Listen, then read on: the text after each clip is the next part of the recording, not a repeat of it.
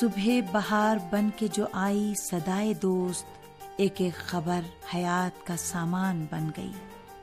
جام جم، پیشکش radio Tehran.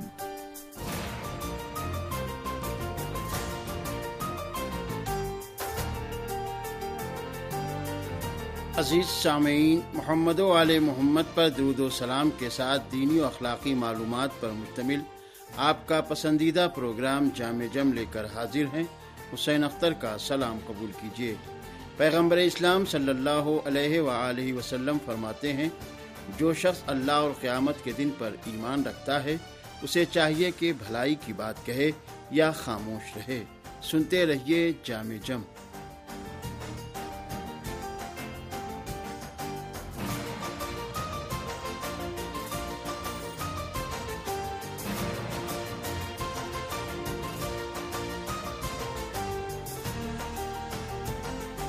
زبان کی حفاظت بے شمار گناہوں سے بچنے کا اہم ذریعہ ہے۔ قرآن کریم اور احادیث معصومین علیہ السلام میں راست گوئی خوش مزاجی اور خوش اخلاقی کو بنیادی اہمیت دی گئی ہے۔ انسان کی اہم خصلت جس کی وجہ سے وہ معاشرے میں مشہور و مقبول، ہر دل عزیز اور ہر شخص کا پسندیدہ اور اپنی معاشرتی و معاشی، سیاسی و سماجی زندگی میں کامیاب و کامران ہوتا ہے، وہ اس کی زبان اور گفتگو ہے۔ انسان کے جسم میں زبان ایک چھوٹا سا عزو ہے، لیکن یہ اپنے کردار و افعال کی وجہ سے بڑی اہمیت کا حامل ہے۔ پروردگار عالم نے اسے اپنی آیات و انعامات میں شمار کیا ہے۔ اس کی نعمت کے بارے میں ارشاد ہوتا ہے، کیا ہم نے اس کے لیے دو آنکھیں، ایک زبان اور دو ہونٹ نہیں بنائے اور اسے دونوں راستوں کی رہنمائی نہیں کی؟ خداوند عالم نے قرآن کریم اور نبی کریم صلی اللہ علیہ وآلہ وسلم نے اپنے فرامین میں زبان کے بارے میں بہت سی بنیادی باتیں بیان کی ہیں اور اسے سنبھال کر رکھنے اور احتیاط سے استعمال کرنے کے بارے میں بہت تاکید فرمائی ہے۔ پیغمبر اسلام صلی اللہ علیہ و وسلم فرماتے ہیں، پاکیزہ باز صدقہ ہے۔ جو شخص اللہ پر اور قیامت کے دن پر ایمان رکھتا ہے، اسے چاہیے کہ بھلائی کی بات کہے یا خاموش رہے۔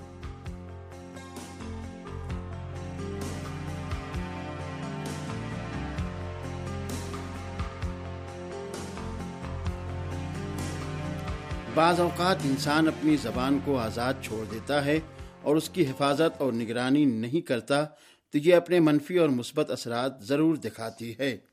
معلوم ہوا کہ زبان سے نکلنے والا ہر کلمہ اپنے مثبت یا منفی اثرات اور وزن رکھتا ہے اور نتیجہ دیتا ہے۔ زبان کے کردار پر غور کیا جائے تو بات واضح ہو جاتی ہے کہ اکثر عبادتیں نیکیاں، بھلائیاں، بھلائی کی باتیں اور حقوق العباد کی ادائیگی زبان کے ذریعے ہی ہوتی ہے۔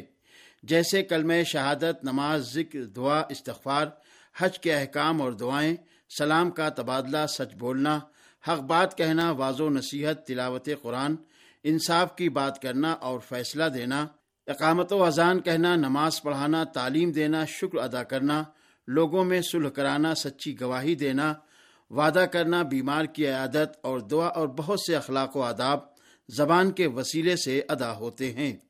اسی طرح بہت سی برائیوں کا تعلق بھی زبان سے ہے، جیسے کفر کے بول، جھوٹ، گالی گلوچ جھوٹی گواہی لانت کرنا، غیبت، بہتان، چغلی، بھونڈے مذاق، کسی کی بے عزتی، خوشامد فوش اور بحیائی کی باتیں کرنا، گناہ کے کاموں کے مشورے بےحدہ راگ، تانا زنی ایب جوئی اور کتنے ہی برے اخلاق اور بے حیائی کے کام ہیں، جن کا بڑا حصہ زبان ادا کرتی ہے۔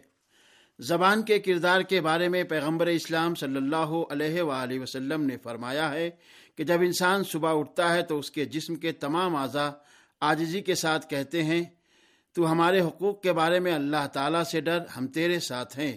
اگر تو سیدھی اور درست رہے گی تو ہم بھی سیدھے رہیں گے، اور اگر تو ٹیڑھی ہو گئی تو ہم بھی ٹیڑھے ہو جائیں گے۔ امیر المومنین حضرت علی علیہ السلام نے اپنے بیٹے امام حسن علیہ السلام کو زبان کے دو بنیادی کردار یعنی گفتگو اور خاموشی کے بارے میں وصیت کرتے ہوئے فرمایا، خاموشی کی وجہ سے جو خرابی پیدا ہوتی ہے، اس کا تدارک تو آسان ہے، مگر گفتگو سے جو خرابی پیدا ہوتی ہے، اس کا تدارک مشکل ہوتا ہے۔ کیا تم نے نہیں دیکھا کہ مشکیزے کا منہ باندھ کر ہی پانی کو بہنے سے روکا جا سکتا ہے؟ معاشرتی اور عمومی لحاظ سے دیکھا جائے تو میٹھے اور اچھے بول بعض اوقات اتنا بڑا کام کر جاتے ہیں کہ ایسے کام ہزاروں لاکھوں خرچ کرنے سے نہیں ہو پاتے۔ جب گفتگو کی اہمیت اور ضرورت ایک حقیقت ہے، تو گفتگو کے فرائض و آداب کا جاننا، سیکھنا اور ان کا گفتگو میں استعمال اور یاد رکھنا بھی ضروری ہے۔ ایک اچھے انسان کی حیثیت سے اس طرف توجہ کرنا لازم ہے اور مسلم و مومن کی حیثیت سے اللہ کے اس قول کی وجہ سے اس کی اہمیت اور بڑھ جاتی ہے۔ ارشاد اہدیت ہوتا ہے کوئی لفظ اس کی زبان سے نہیں نکلتا جسے محفوظ کرنے کے لیے ایک حاضر باش نگران موجود نہ ہو۔ گفتگو کا حقوق و لباس سے تعلق ہونے کی وجہ سے اس کی حیثیت دوہری ہے۔ ایک طرف یہ حقوق اللہ سے تعلق رکھتا ہے تو دوسری طرف یہ حقوق العباد میں سے ہے۔ اس لیے اس کے بارے میں باسپرس بھی دوہری ہوگی۔ جیسے کوئی کسی سے سچ بولتا ہے تو یہ شخص اس کا حق ادا کر دیتا ہے اور ساتھ ہی اللہ کا بھی حق ادا کر دیتا ہے۔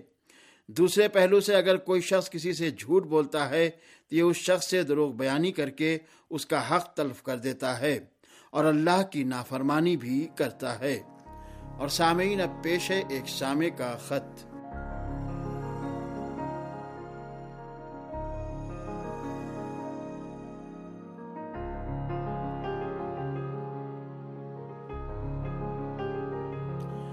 محترم محمد تنویر ملک صاحب، صدر Saqi international radio listeners club, Jhang Punjab, Pakistan سے واٹس ایپ پر اپنے مختصر پیغام میں لکھتے ہیں، امید ہے کہ آپ سب خیریت سے ہوں گے۔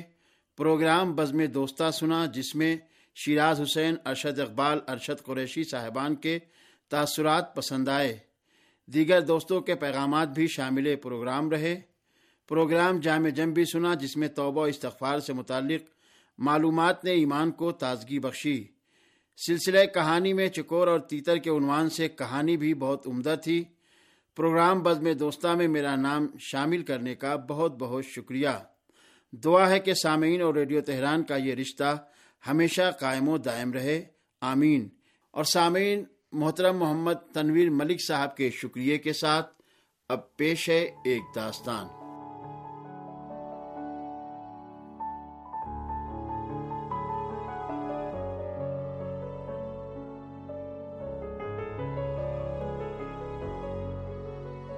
قدیم زمانے میں ایک عادل اور مہربان حکمران تھا۔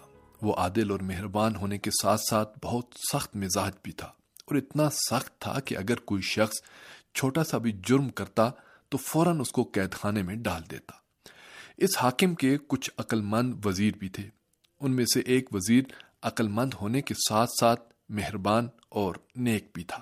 وہ ہمیشہ خدمت خلق کی فکر میں رہتا تھا، لیکن بہرحال انسان غلطیوں کا پتلا ہے۔ تو اس وزیر سے بھی ایک غلطی سرزد ہو گئی اور حاکم کے ایک حکم کی تعمیل میں سستی سے کام لیا۔ حاکم اس پر برہم ہو گیا اور اس کے سابقہ اچھے کاموں کو فراموش کرتے ہوئے وزیر کے مال و اسباب ضبط کرنے اور اس کو قید میں ڈالنے کا حکم دے دیا۔ دیگر وزراء نے حکمران سے درخواست کی کہ وزیر کی سابقہ نیکیوں کے پیش نظر اس کو معاف کر دیا جائے، لیکن حکمران نے معاف نہ کیا۔ بیچارہ وزیر لمبے عرصے تک قید میں رہا اور آہستہ آہستہ لوگوں نے بھی اس کو بھلا دیا۔ اسی درمیان ایک ہمسایہ ملک کے حکمران نے قید میں اس وزیر کے لیے ایک خط ارسال کیا، جس میں لکھا تھا کہ تمہارا حاکم قدر شناس نہیں ہے، وہ تم جیسے عقل مند وزیر کی قدر نہیں جانتا۔ ہم سے یہ نہیں ہو سکتا کہ تم جیسا بے گناہ قید میں رہے اور ہم کچھ نہ کریں۔ لہذا اگر چاہو تو ہم تمہیں قید سے رہائی دلا کر اپنے ملک میں لا سکتے ہیں۔ تم ہمارے یہاں ٹھاٹ باٹ سے رہ سکتے ہو۔ وزیر نے خط پڑھا اور بڑے ادب سے اس کا جواب ارسال کر دیا۔ قید خانے میں قیدی نے وزیر کو خط لکھتے ہوئے دیکھ لیا تھا۔ لیکن خط کے مضمون سے وہ واقف نہیں تھا۔ قیدی نے سوچا کہ وزیر ہمسایہ ملک کے لیے جاسوسی کر رہا ہے۔ قیدی فوراً حاکم کے پاس گیا اور کہا کہ آپ یہاں آرام سے بیٹھے ہیں اور جیل میں آپ کا سابق وزیر ہمسایہ ملک کے لیے جاسوسی کر رہا ہے۔ میں نے خود دیکھا ہے کہ اس نے خط لکھا اور ہمسایہ ملک کے حاکم تک پہنچانے کے لیے قاصد کو دے دیا۔ حاکم بہت ناراض اور برہم ہوا۔ اس نے اس سلسلے میں کاروائی کرنے کا فوری حکم دیا۔ قاصد گرفتار کر کے حاکم کے پاس لایا گیا۔ حاکم نے اس سے خط لیا اور پڑھا۔ وزیر نے ہمسایہ ملک کے حاکم کو لکھا تھا، آپ کی مہربانی کا شکریہ، لیکن میں آپ کی دعوت قبول نہیں کر سکتا کیونکہ میں نے اس خاندان کا نمک کھایا ہے اور اس سے بے وفائی نہیں کر سکتا۔ حاکم نے دیکھا کہ اس کے عقل مند وزیر نے نہ صرف اپنے ملک سے غداری نہیں کی ہے، بلکہ دوسرے حاکم کی دعوت کا ادب و احترام سے جواب دیا ہے اور یہ بھی نصیحت کی ہے کہ اس طرح کی تجویز کسی اور کو نہ دے، کیونکہ کوئی بھی شریف آدمی قید سے رہائی اور ذاتی آسائش کی خاطر اپنے وطن اور اپنے لوگوں کے ساتھ غداری نہیں کرتا۔ حاکم وزیر کی اس حکم پسندی سے بہت خوش ہوا اور حکم دیا کہ وزیر کو بہت سے انعام و اکرام سے نوازا جائے اور قید سے آزاد کر دیا جائے۔ اس کے بعد حاکم نے وزیر سے قید میں رکھنے کے لیے معذرت بھی کی۔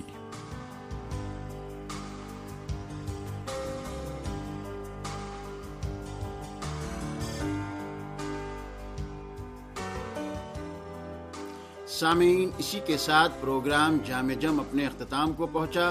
اجازت دیجیے خدا حافظ۔